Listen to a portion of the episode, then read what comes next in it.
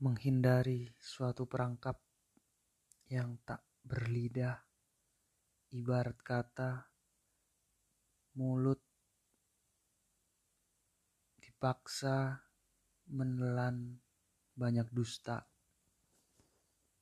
Ternyata pembuatnya dirinya sendiri. Terkadang merasa kehilangan sebuah impian, terkadang menyenangkan menjadi pemimpi suatu hayalan, mengamati sebuah wajah. Ada yang pucat mukanya, bibirnya mengering, pandangannya kosong. Entahlah. Mungkin akibat terlalu banyak kepala menengadah ke atas.